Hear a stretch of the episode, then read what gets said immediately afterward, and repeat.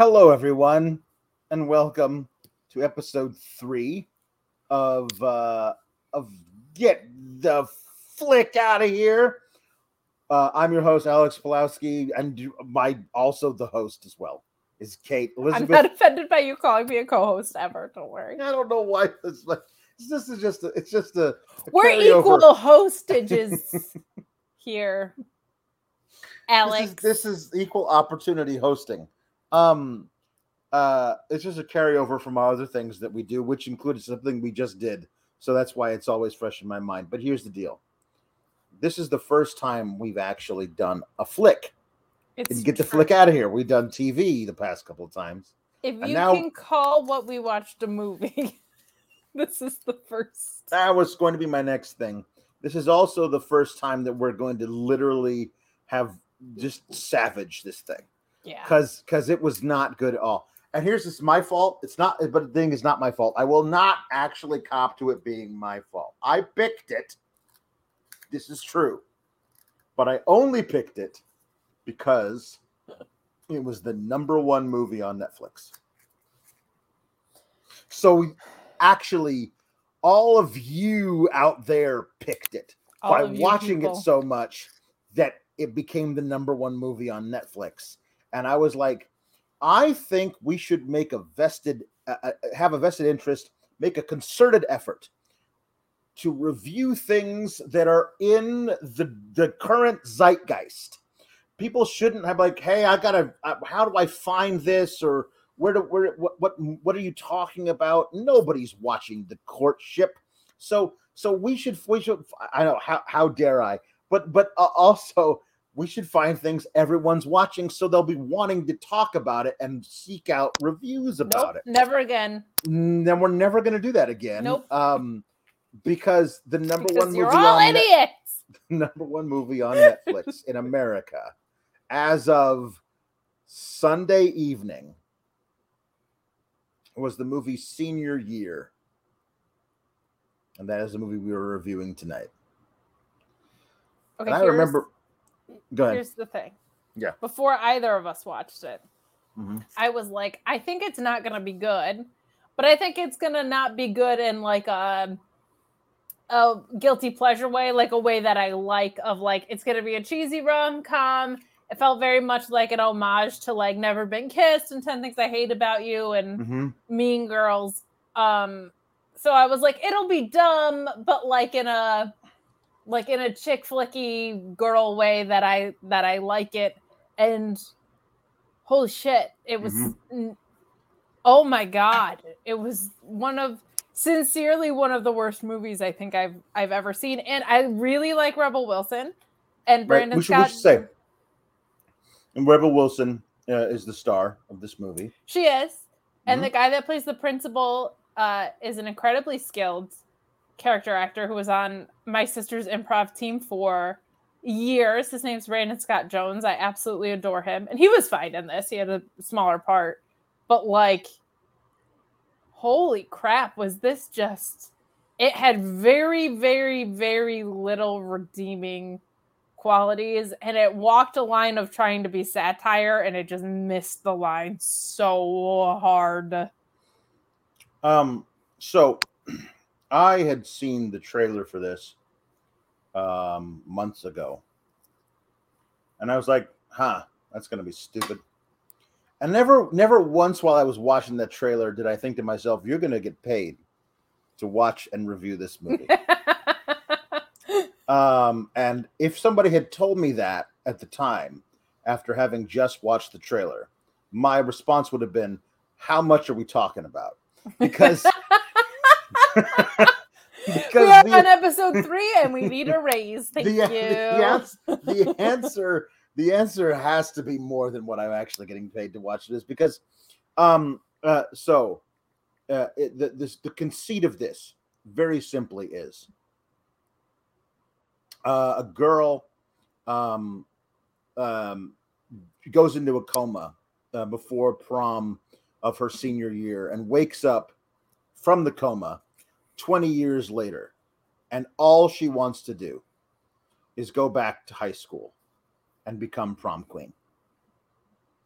She also went into that coma because of a cheerleading scene. Well, I mean, like we can flesh it out with details, but that is the conceit of this thing. Yeah.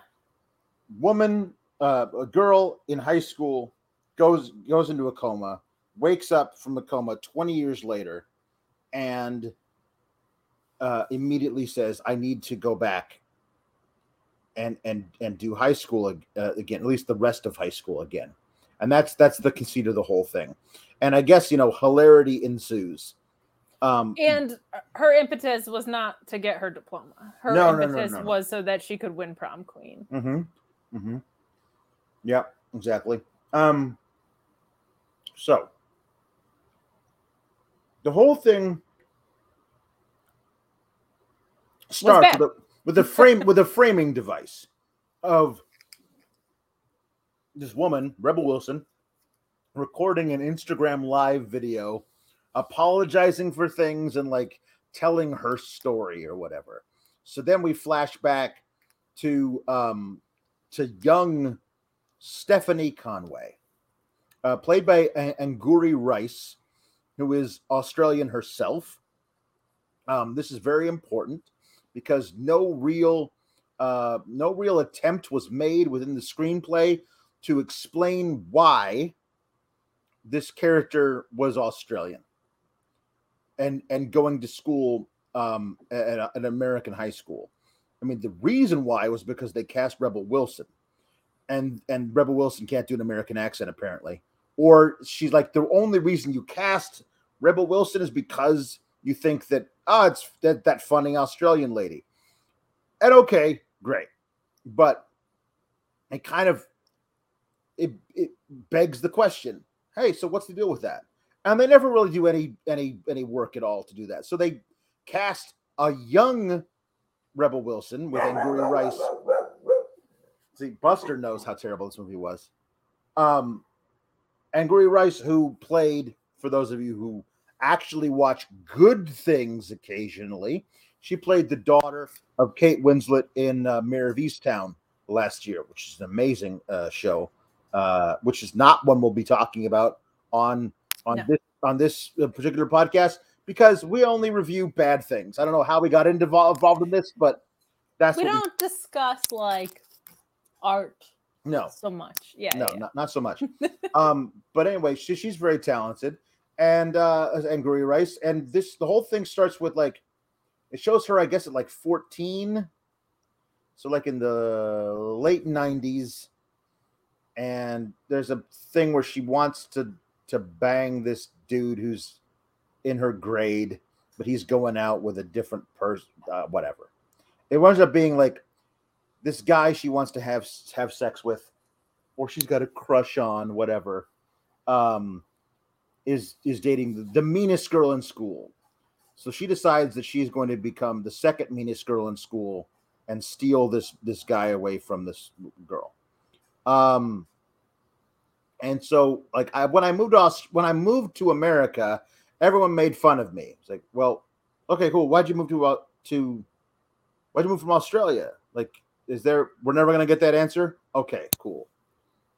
And then we flash forward a few more years to her senior year, and she's become the second meanest girl in school, basically. And she's become cheer captain, and she's running for prom queen against her mortal enemy, Tiffany. And she actually has succeeded in stealing Blaine, I guess is the guy's name, from Tiffany. But not stealing it because she's under the impression that Blaine broke up with Tiffany, and then she just swooped in and got him on the rebound or something. But apparently that's not the case. Whatever. It's all a bunch of stupid stuff. There's some kid named Seth, a little dweeby black kid named Seth with this weird hair, who's there. He was so precious. He was. And he was there, and he's got a huge crush on Stephanie, young Stephanie. And this is where we first see Chris Parnell, who used to be on Saturday Night Live as Stephanie's father. And this is the thing. It's a joke, get it? Because it happens to be the late 90s, early 2000s. So he works at Blockbuster, you can tell, because he's wearing a Blockbuster uniform. And my thing is, like, we also learn in this scene that the mother has died of cancer. So he owns a house. I'm assuming California. Looks very California-esque. Yes. I think they said they mentioned California at one point. So I don't know how he's pulling down this mortgage as a guy who works. He's not an executive at Blockbuster. He's wearing the shirt. So the best he could possibly be is a manager of a Blockbuster. And my thought was, when they show in the first little scene and they show that her dad is Chris Parnell and her mom is Australian, I thought what they were doing was that Chris Parnell was a high-powered American businessman who had met this woman abroad, and he moved his whole family to from the Sydney office to the Los Angeles office, and that was why they moved, to follow his job offer. Nah, he's just a dude who works at Blockbuster. Right. Because it's funny that he works at Blockbuster. Because Blockbuster doesn't exist anymore. Right, that's the thing. It's basically most of the comedy of this movie is basically a time capsule. And it's like, not so this is a thing that used to exist is not a joke. And now it's outdated. Yeah. So we were talking briefly before you went on air, and this is going to feel a little deep for the bad movie that we watched, but we really pinpointed a barrier to Alex's happiness. That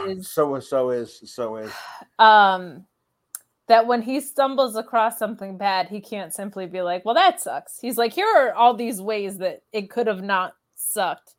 And I just am wondering how much mental energy that gets put into a 2-hour block of time when the whole 2 hours is bad. I watch it and I go, I can't not fix it. And that's a problem that I have in my brain.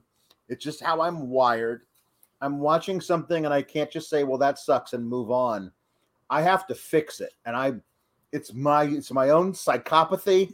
I have to get past it. And I just can't. No. It's like one of my favorite things about you, because as I said before, too, like it prevents you from ever having criticism that's not substantial, in my opinion. But it's definitely something that will haunt you the rest of your life. Yes, 100%, 100%. So to your other point, though, like this repeated nostalgia is such a lazy device, because there's nothing clever about the way that they bring things back into this. And for me, like, I'm in my mid-30s, so I was kind of on par. I was in my freshman year in 2001, which is when she graduated in this movie. So, like, this is kind of in the same wheelhouse as who this is aimed at. All of the dumb songs that were on the soundtrack, I never gave a crap about, because I liked music from the 90s, like the early 90s. I really liked like grunge and Blind Melon and like Hole and the Cars. Like that's my vibe. So like even the things that were meant for me, because I'm a weirdo, were a miss for me. Like I don't give a shit about Blink-182, Milkshake Brings All the Boys to It. I don't care about any of that. They did a whole thing with Britney Spears. Like, it was just it was so recycled, and you can play off of nostalgia in really fun and creative ways. It was so lazy because it was just like, here's this stuff from a different time period. And like, ha ha ha, she's wearing clothes that were on trend in the 2000s. Like it was just so lazily done. And like this movie, I feel like I said at the top of this, like I felt like this was supposed to be a nod to those movies that were made at that time. Your Never Been Kissed, your Mean Girls, your 10 Things I Hate About You. She's like, All That. I got dragged to see She's All That in the theater. Basically, if it was made fun of and Not Another Teen Movie, this is what it... Not Another Teen Movie is the more clever version of this, and that wasn't even that great, to be honest. Yeah. But, like, it was supposed to be playing off of those, but it did it so poorly that it missed. And then all of the other nostalgia references were just so surface level and lame. And we'll get into the specifics of them, but that was just, like, a repeated thing throughout this movie where I was like, can you do one clever thing in these nostalgia references that isn't just like the most lazy surface level crap? Like it was so bad. So anyway, she's basically, the whole thing was that she got her friend who's the equipment manager for the cheer team, to allow her access to her grandparents' lake house or something for a big after-prom party. But it turns out her mortal enemy, Tiffany, is going to throw her own after-prom party, and that is the height of disrespect. So they get into an argument about it in the girls' bathroom, which I'm sure happened all the time. Of course. Okay, Because teen boys all think basically all the girls are either plotting against them or having full on like knockdown drag out fights in the girls' bathroom. Here's what actually happens: girls go to the bathroom, and in the 2000s, there was a lot of body sprays from Bath and Body Works, a lot of sun ripened raspberry and cucumber melon. Is what was happening in the bathrooms, just so you know.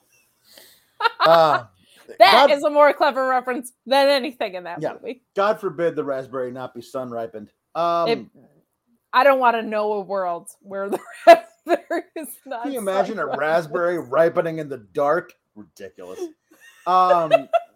So anyway, you can tell they hate each other. And they're doing at a pep rally. They're doing a big routine. And Martha is the name of her friend who's the cheer equipment manager or whatever. That's important for later. But Tiffany straight up says, hey, to the twins on the team, these two blondes. Hey, come over here. I want you to do something for me. And so what happens is during the big stunt, where young Stephanie gets tossed into the air, the twins shove the two male cheerleaders who are supposed to catch Stephanie. So they cannot be there to catch Stephanie, which of course is attempted murder. Right. And maybe they should have addressed that in the future. The felony committed. Yeah. But they didn't do that. They did not. It's obviously like, it wouldn't be like, oh wait, we didn't see it, because they have that particular incident of her falling and going into a coma on video.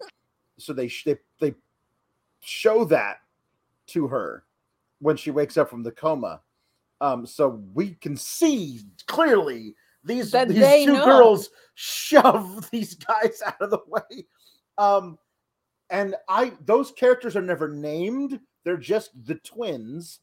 And it would have been interesting for them to revisit that when she comes out of the coma, that they're actually both of them like ex-cons who did like 10 years for attempted manslaughter and then got out, and now they're angry because the girl didn't even die. There's a world where there's that spinoff is an episode of It's Always Sunny, and it's hilarious. That's true. That's like true. Those are, that's like an Opoil plot line somewhere. Yeah. Anyway, so the whole thing, she goes up in the air, she drops back down. You hear a sickening thud, and then Rebel Wilson wakes up from her coma, and her hair is majestic. And let me tell you what isn't the case for most people who've been in a coma for 20 years. They don't wake up having the best hair day of their life. That's just not a thing. I went ahead and looked it up, and I was like, what's the record? Because this 20 years seems like a long time to wake up from a coma. It is not. That's happened several times, but it has also happened, for the most part, in countries other than the United States. Because let me tell you a little thing about keeping the cost of health insurance, especially if there's one parent who works at Blockbuster. Cost of keeping somebody alive via a feeding tube and respirator for 20 years in a coma, that's just not a thing most people can do. Just want to clarify, you are significantly more prepared for this podcast than I am. So whenever you're like my host, my co-host, whatever, you can call me whatever you want if you're going to be this much more. If you're looking up statistics of how long people have been in comas. I think this is a lie. I think this would be the Guinness World Record for longest coma survived. It would not. What was the longest? It was something like, it was a shade over 22, 23 years, but it was like, so that there was one person who was like, had an accident working at a rail yard or something, and woke up 22, 23 years later, and then had a full life. I don't know how that happens. That seems like it'd be a complete freak occurrence. Wild. There are a lot of instances of people being in a coma for like 20 years and they're just dying, which seems like a full waste. Like, if just at that point, just let me die at the beginning. I don't have to be sitting there in the friggin'. But the other thing about it is that they play lip service to the phenomenon of muscle atrophy. Like you're laying there on the bed for 20 years. You would have wasted, your muscles in your legs would have wasted away to nothing. She gets up out of the bed at the beginning and falls over, and that's it. Then she just walks down the hall to talk to the nurse. That's where I got tripped up, because I also noticed the majestic hair. And while unrealistic, I was kind of like, you know what? Like, if I was in a coma and people were coming to visit me, my mom would absolutely, like, do my hair. I haven't been awake in 20 years and I just stood up and walked down the hall. That got me immediately like, oh God, this is what we're really in for at that. That was right. Like the moment where I was like, oh no, this is going to be terrible. So then she walks down the hall because there's birthday cards in her room. And they're for a woman who's just turned 37. And so she's like, hey, there's got to be a problem because I think I'm in the wrong room because there's all these birthday cards and they're for somebody who's really, really old. And that's not me. So could I just go back to my own room, please? And that's what she's upset about, whatever. And then she sees herself in the mirror and faints. And then her dad shows up. And here's the funny thing. Get it? Because Blockbuster doesn't exist anymore. But you know what does, and also has a blue polo shirt as a uniform? That's right, it's Best Buy. He works at Best Buy. And he is, in 20 years, he has advanced in his career zero amount. He is the same thing at an electronics store as he was at a video rental store.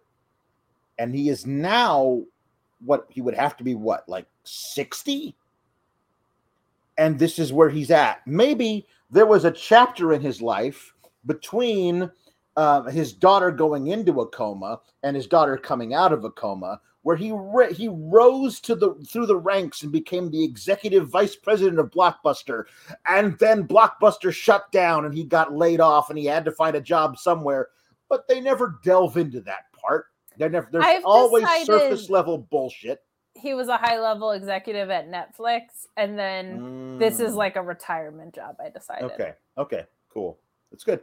You would have to decide that, because guess who didn't decide to write anything about that? The screenwriters.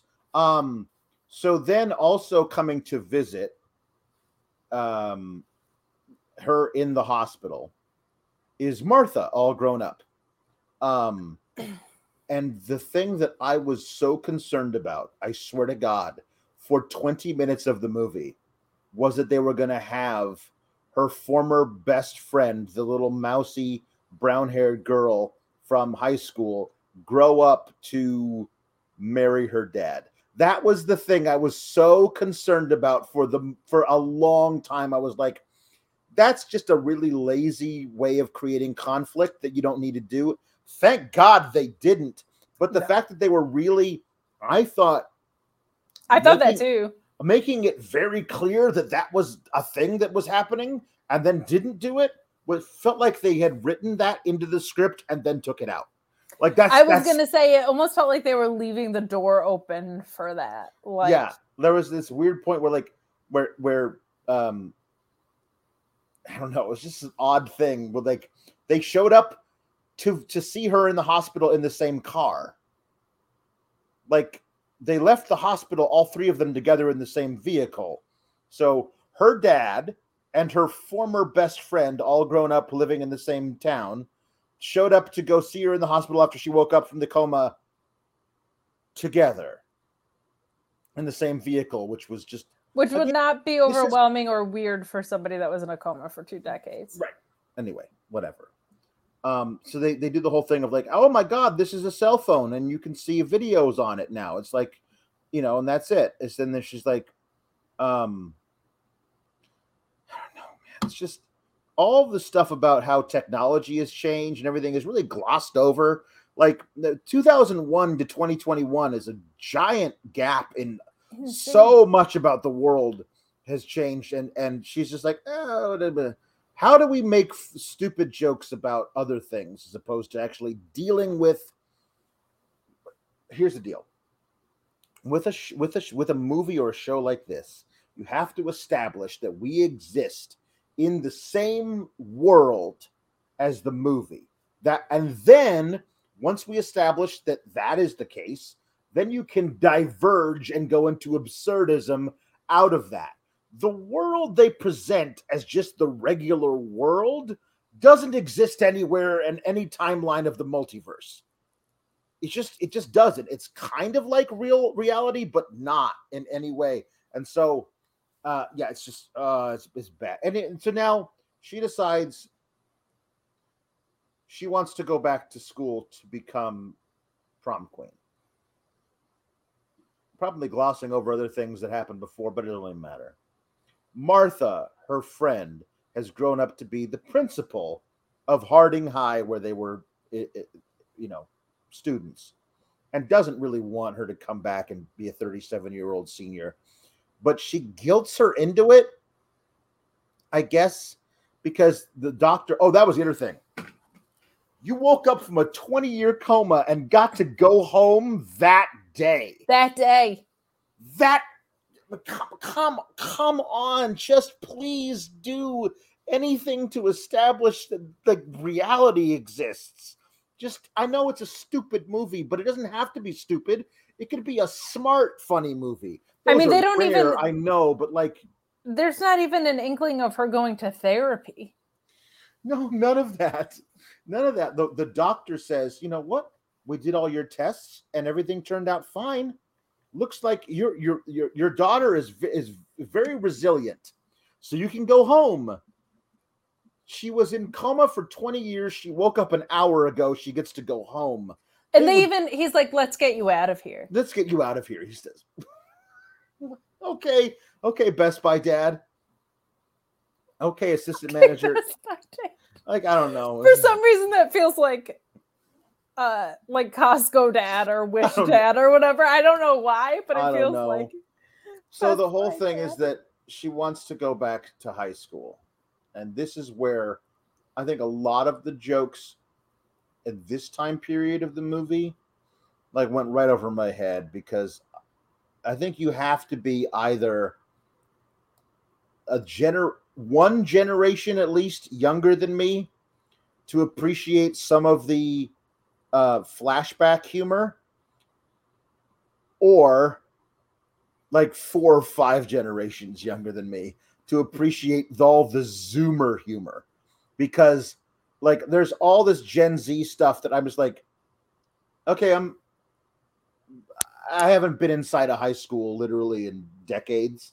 Is this how this works now? No. So oh good. Glad to know that there's not based reality in that way either. When she goes back to high school, every kid has millions of Instagram followers or something. So there is a. So this is where we start to get into the thing, Kate. It did feel like the screenwriters were trying to be like, everything was better years ago. Remember how you used to be able to say the R word, and used to be able to say something was, stupid by calling it gay.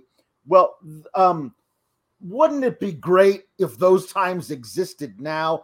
Also, what's with this whole thing about how, kids are all woke nowadays? Doesn't that suck? Kids are woke.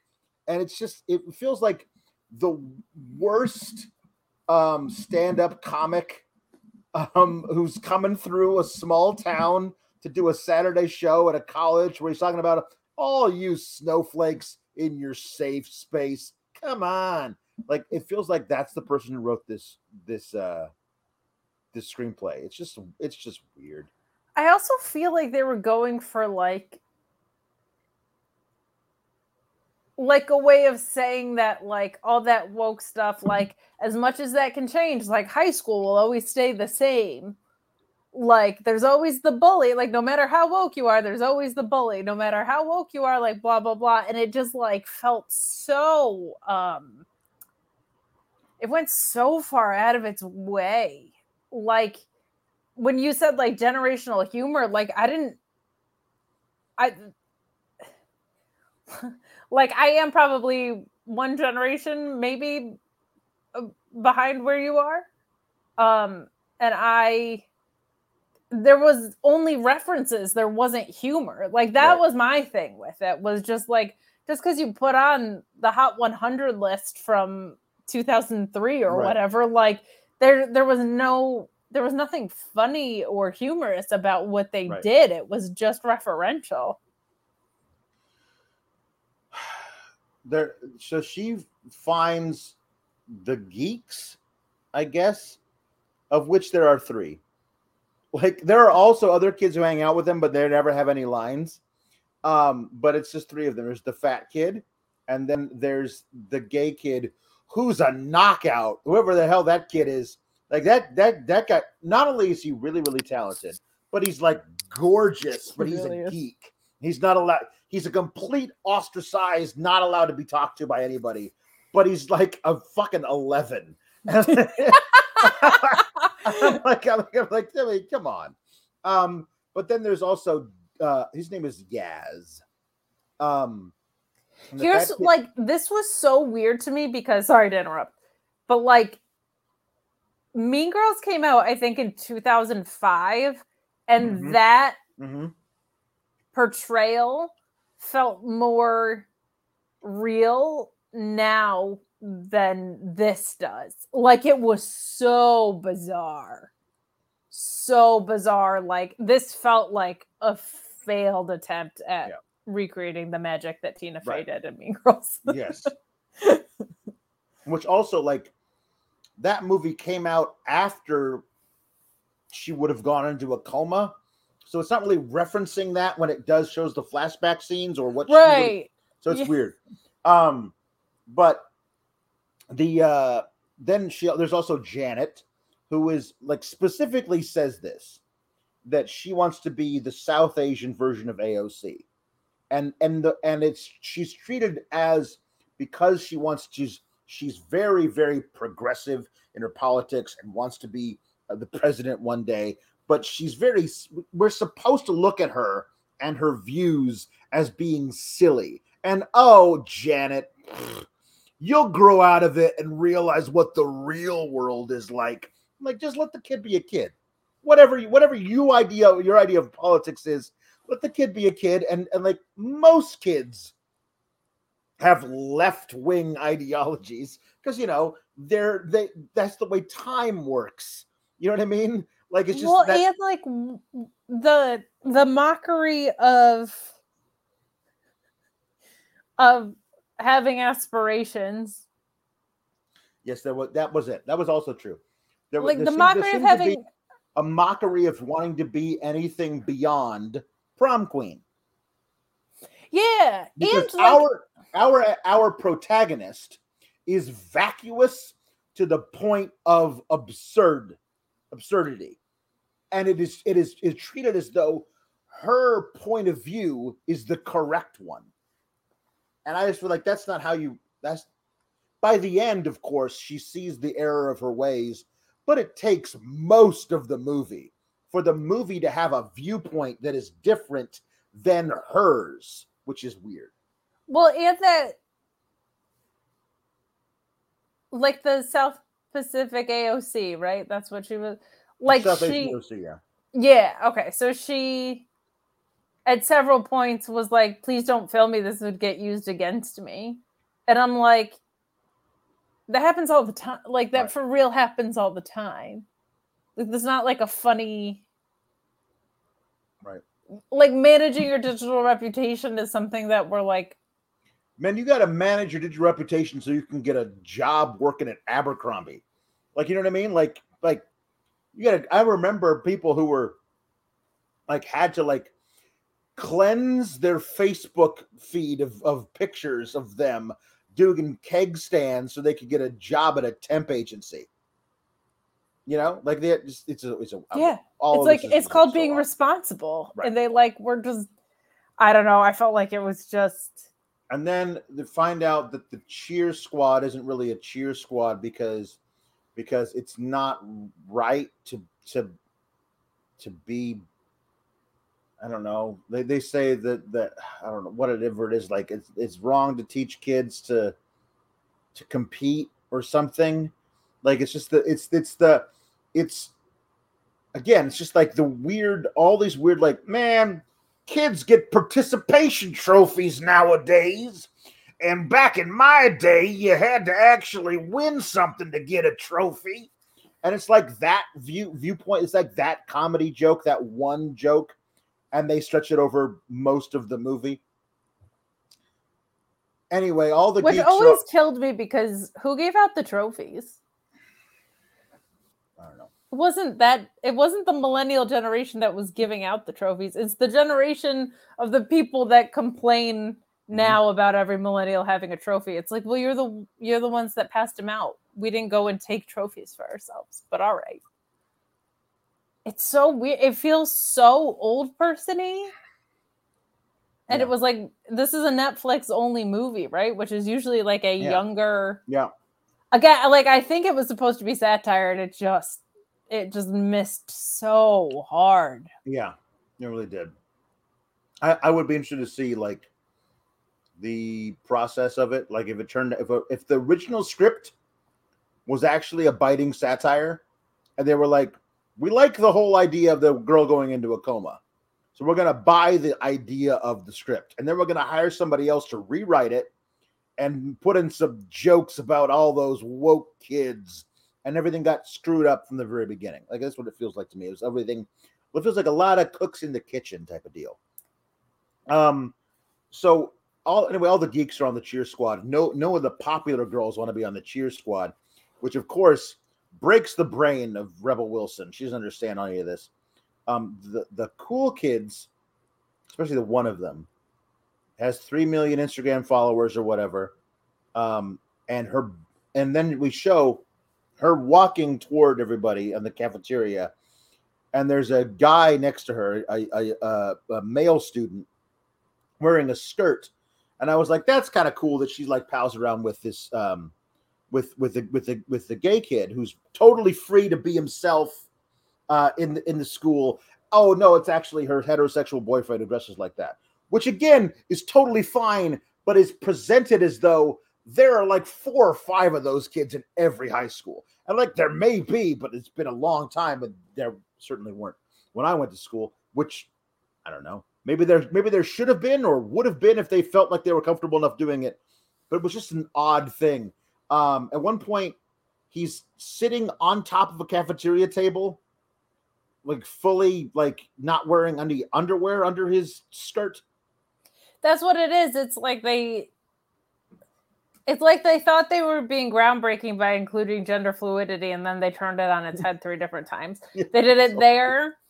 There was a point where like he asks her if she could follow. He asks his girlfriend if he can follow Rebel Wilson on Instagram, and then someone was like, oh, I almost wore the same skirt, but I'm so glad I didn't. It looks better on you. Like in a weird, like it just, yeah, it's like they thought like, oh, we're including all this Gen Z humor, but they just like were shitting on it the whole time. Yeah. So like, weird. Like, there's not inclusivity if by including them, you are mocking them. Yeah.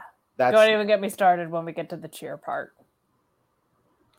So yes, you will just the other thing we haven't mentioned yet is that Tiffany, who masterminded the attempted murder of her, because honestly, I don't know what she expected to happen by telling the twins to push the guys supposed to catch her rival.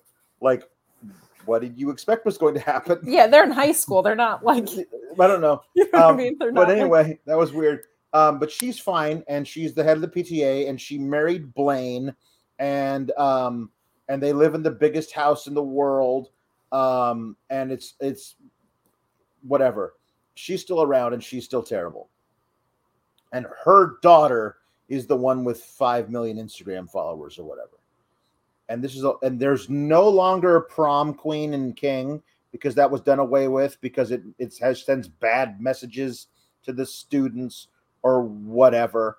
Also, the little weird black boy from the flashback scene is now the school librarian, and he's still got the hots for Rebel Wilson, even though she's got the mind of a 15-year-old, and he's a librarian in his late 30s. So it's kind of weird.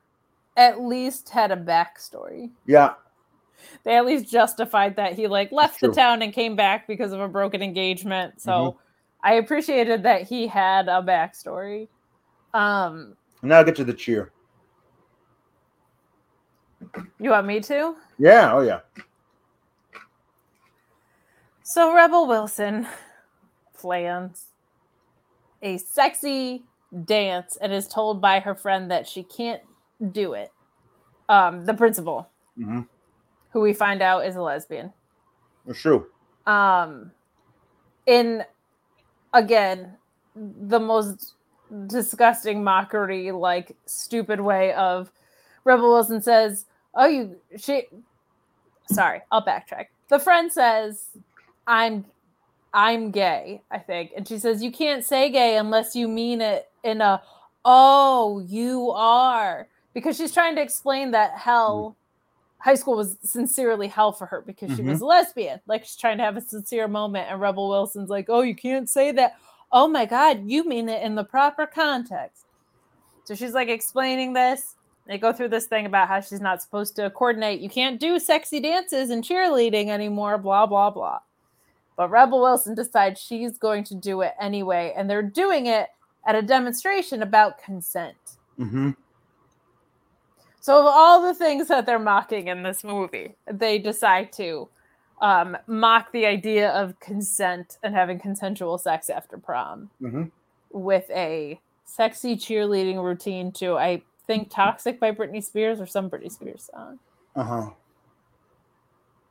Like, just the most ass backwards. Like, I think they thought this was millennial humor, but they're just it's just tone deaf. It's just taking things from Gen Z and being tone deaf about it. Mm-hmm. There's nothing funny about it. Like there's nothing funny about mocking consent with a sexual cheerleading routine. Nope. Especially when people have gotten date raped after prom. Oh, yeah. Yeah. And also weird that you have a 37-year-old woman doing a like sexual dance to a group of high schoolers about consent. Yeah. Like just unbelievably tone deaf. Yeah. Anyway, so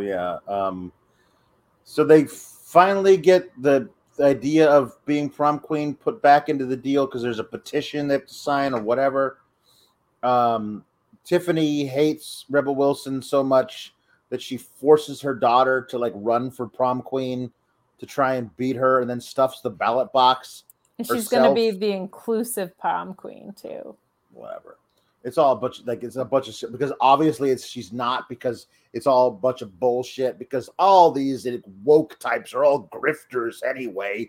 Don't you get it? It's all very thinly veiled. Like it's very thinly veiled Tucker Carlson topics that are just like, I don't know why this is in this movie. What are we doing?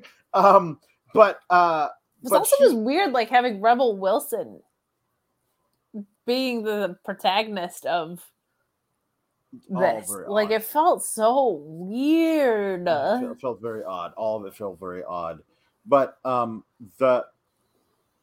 the Instagram daughter of Tiffany, just to stick it to her mom, drops out of the race, which allows Rebel Wilson to win because she's unopposed. And then... Instagram daughter's gender fluid boyfriend wins prom king. And he and Rebel Wilson have a fully choreographed dance to a Celine Dion song, which I don't know when they would have had time to fully choreograph it. It was not like some kind, like that's the whole thing. It's like, I get it. It's just a movie. But come on, like, what is this thing that they did where she tore off half of her dress and was wearing like a leotard underneath it, and did a full on like interpretive dance that was obviously choreographed with the guy who she wasn't going to win the prom queen until the other girl dropped out. So I don't, what this so was. I intolerable. Think that was intolerable. That was supposed to be like, I think, like a cheeky homage to like how that happens in movies where people like an older. Like, they did that better in She's All That 20 years ago. Correct. Yes. Yeah. Everything that existed in this movie has been done better by an older movie that feels more modern than those older movies somehow. Like, it was so weird. So true. Yes. Anyway. So then she finally... Like, actually, that would have just been a better joke if it was like, we don't have a prom king and queen. We have a prom them and them. And so there was no... That would have been such a more creative device. Like, it could be two guys. It could be two girls. Right, it could be two people off the binary. Like, that makes the competitive prom thing. Right. That's how you do something that's, like, woke and competitive, still, like, leaning into that shitty whatever. Yeah. Blaine wants to have sex with Rebel Wilson, but she realizes that she's supposed to be with Seth anyway, but it's too late because Seth sees Blaine make a pass at Rebel Wilson, so he thinks he's being used in some way, and then he runs off to, I don't know where, but she steals a key or something to the same lake house that she was supposed to use 20 years ago and throws a party. And then Tiffany calls the cops on the thing. And then Martha gets upset because it was her lake house that she was used. And then Seth's really upset. I don't even know why he's there. And then Rebel Wilson learns the error of her ways. And here's the one or two good scenes in the entire movie. Before you highlight them, because I want to point out some more trash before we get into the one good thing. So Seth is there because they go on a date to Deep Impact, which like furthers this thing. But she asks him to prom after explaining. There is like a heartfelt-ish scene where she explains why prom is important to her. Uh-huh. And why it's more than just a crown, and it has to do with her mother's dying wish and all this stuff. Yes. So he's at prom because he signed up to be a chaperone, but she also at least asked someone that was age appropriate to go with her. Yep. But it's also weird that he would go to their friend's lake house for a party that they planned 20 years ago, that he would just be like, all right. Yeah. Throw a party for a bunch of minors, like a high school librarian throwing a party for a bunch of minors would probably get you jail time, I would think.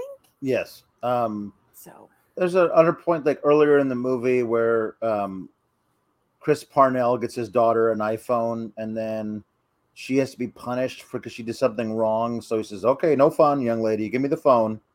And finally, before she does, she like rubs it all over her crotch before she hands it to her dad. And I was like, I don't believe that the girl from the beginning of the movie is this person. What you're asking me to believe is that the girl from the beginning of the movie is inside Rebel Wilson right now. Like, they are one and the same.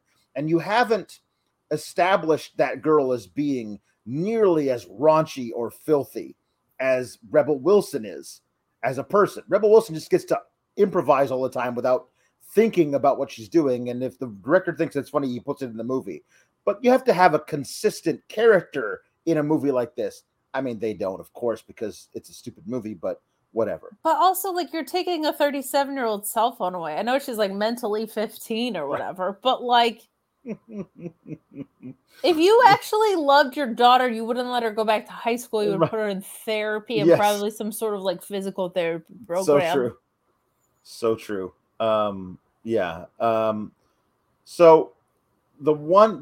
Chris Parnell gets a really good scene where he talks about how, you know, like, you have, like, I think you're beautiful and you're so smart. We're like, you have to say that. You're my dad or whatever. It's like, you used to tell us to your mom all the time.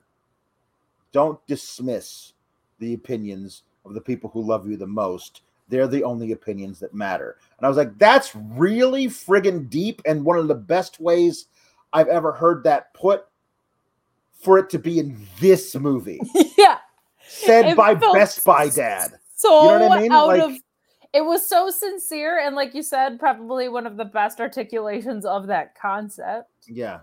But felt very out of place in this trash bin of a movie. The other thing is that there's young Stephanie Conway, young Rebel Wilson, has a scene where she talks about Deanna Russo, who graduated, was prom queen in 1995, and then had her dream life where she married the captain of the football team, and they live in this giant house or whatever. She has a perfect life, right? Deanna Russo is her name. And after the crazy party at the lake house, after prom, Rebel Wilson doesn't have a ride home because all of her friends abandoned her. So she calls a Lyft. And who comes to pick her up but Deanna Russo, played in a wonderful cameo by Alicia Silverstone. This scene is so great and so clever, so well written and so well acted. I swear to God, it was in a different movie. Like, I think this is what the whole movie was trying to go for and failed at miserably. But this was so wonderful. Alicia Silverstone from Clueless. For those of you who are too young to remember, how dare you make me feel so old? Clueless was an amazing high school movie. Came out in 1995, so the same year that Deanna Russo was supposed to have graduated. And she's like, Deanna Russo. She sees her little thing on her phone that who's picking her up. And Russo, oh, you have the perfect life, says the Rebels. Like, perfect life. I was divorced before I was 30. My husband left me for a 21-year-old. a 21-year-old barista, and I went through all this depression and therapy, and I'm just trying to work a couple of jobs, like side hustles, so I can get my degree, and finally I'm going to be able to get out of here and all this kind of thing. But the way she did it was just so self-deprecative and just very, I don't know, she knew herself. Alicia Silverstone, she lived that life. As yeah, Deanna Russo. It felt very real, and also it felt kind of like Alicia Silverstone depicting her own life, because she rocketed to the top and then bottomed out. It's like one of those things where, like, I mean, there weren't 10 bigger stars in the world in 1996 than Alicia Silverstone. That's crazy to say, but it was true. And you know, and I love that they kind of built around that. And this little thing is like, this scene is kind of like what allows Rebel Wilson to realize, oh, I've been an asshole this whole time. Yeah, and I think, like, it was so sincere. It was such a breath of fresh air in an otherwise terrible movie. I think it was like, it was a perspective moment for her in two ways of, like, the perfect life is an illusion. Mm-hmm. And then it's like, okay, well, if it's an illusion, what actually makes me feel good? And it's like, oh, these people and these things and whatever. Mm-hmm. Like, I think, like, that was the only transformative thing that was connected in the movie of, like, oh, the perfect life isn't real. So what's the closest is, like, everything. Mm-hmm. Oh, that my dad has been telling me and whatever. Right. So then she apologized to all the right people, and then she got to graduate. And the only time we have heard anybody mention any of her classwork is that she's starting to, like, she's failing all of her classes. So I don't know if they, like, took pity on her. And, well, that's why her phone got taken away, right? Yeah, like, I guess she was failing her classes, and so, like, did she start studying again? I don't know. Maybe that was in a montage I didn't pay attention to because yuck. Anyway, there's a graduation ceremony. Janet gives a valedictory speech about how these are the best years of your life, but are they really, or some bullshit? And then. Also, they call people's names out of order. Like, I've never been to a graduation ceremony where everybody wasn't, like, called in alphabetical order, and it was totally out of order. Yeah. It was just an order that the script needed them to be in. And then she kisses Seth, and they have a big dance routine.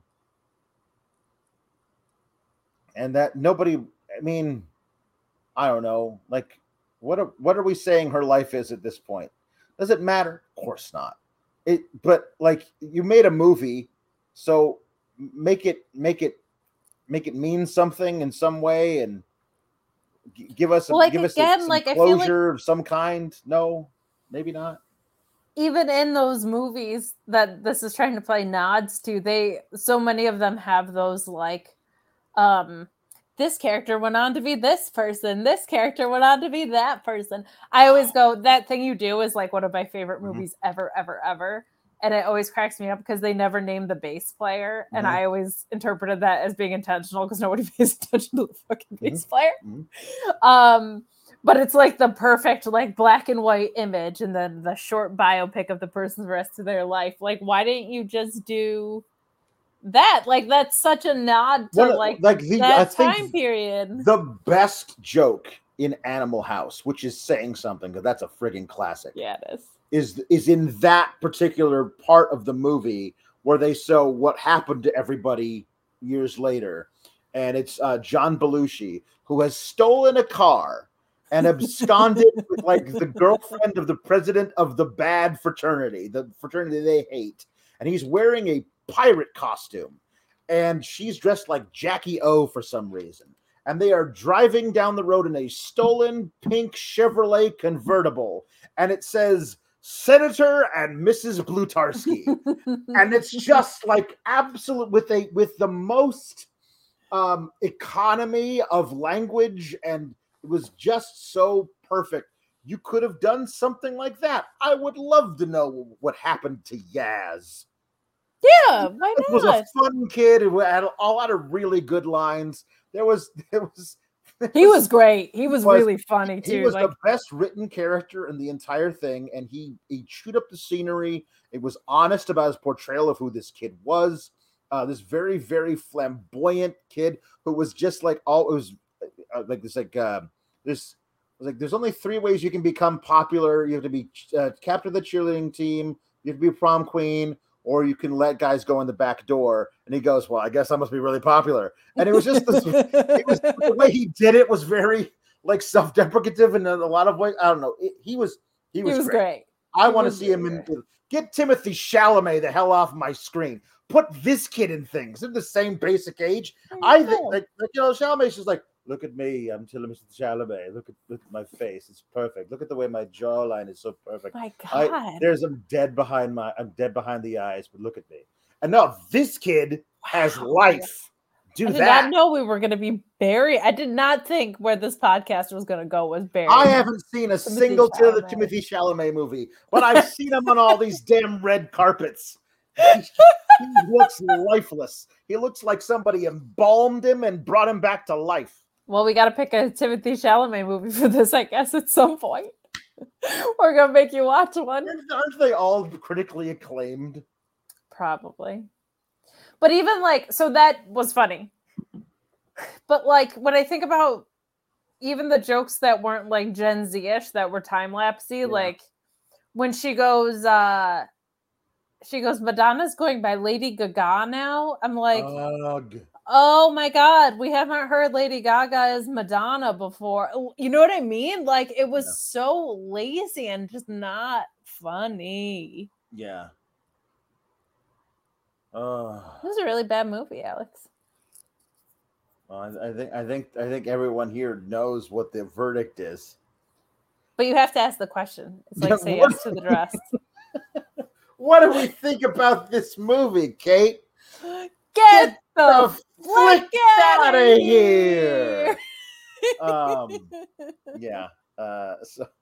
So I thought it would be fun to like, hey, let's find what's popular on Netflix. What's everybody watching? And we'll review that. Like you said, we're never doing that again. We're never leaving it up to the general public because we're so much better than you. I'm just kidding. Said the girl who was like, let's do the courtship for the pilot. Yeah. My goodness. I would watch. What did I? Because you were like, please. You watched it first. I did. And then I watched it a day after. You were like, please give me running commentary so that there'll be something amusing about this, hopefully, at some point. And I said that it made the courtship look like Citizen Kane. Yeah. Like it was so mad. Very few redeeming moments in this movie. Yeah. It was really bad. And again, like I really like Rebel Wilson. I think she has a comedic inclination that is very specific to her, which I always appreciate about people. But man, this was just drowned out anything that is special about her. She felt entirely miscast. Yeah, because she's even really funny. Like, she was hilarious in Bridesmaids for like the two scenes that she had. Like, she's usually a show stealer. Like, she's very, very funny. Mm-hmm. But this was just, she just had nothing to work with, man. No, she did not, unfortunately. Well, guess what? We'll do another one of these next week. I don't know what we're gonna do it about, but that'll be fun to figure out in the last minute. Like, okay. I gotta go to TimothéeChalametStinkers.com or something. Yeah. Kate, where do they find you, Kate? Where do people wanna see more of you? What do they do? Well, you can find me at Katestagrams on Instagram or Miss Kate Fabe on Twitter eventually, and TikTok right now.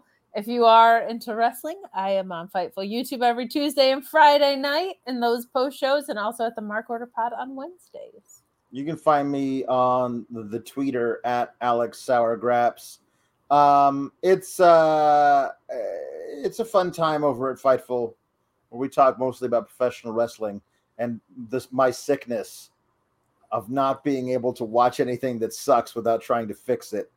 Comes in handy with current WWE programming. So yeah, you can find me over there doing all those things.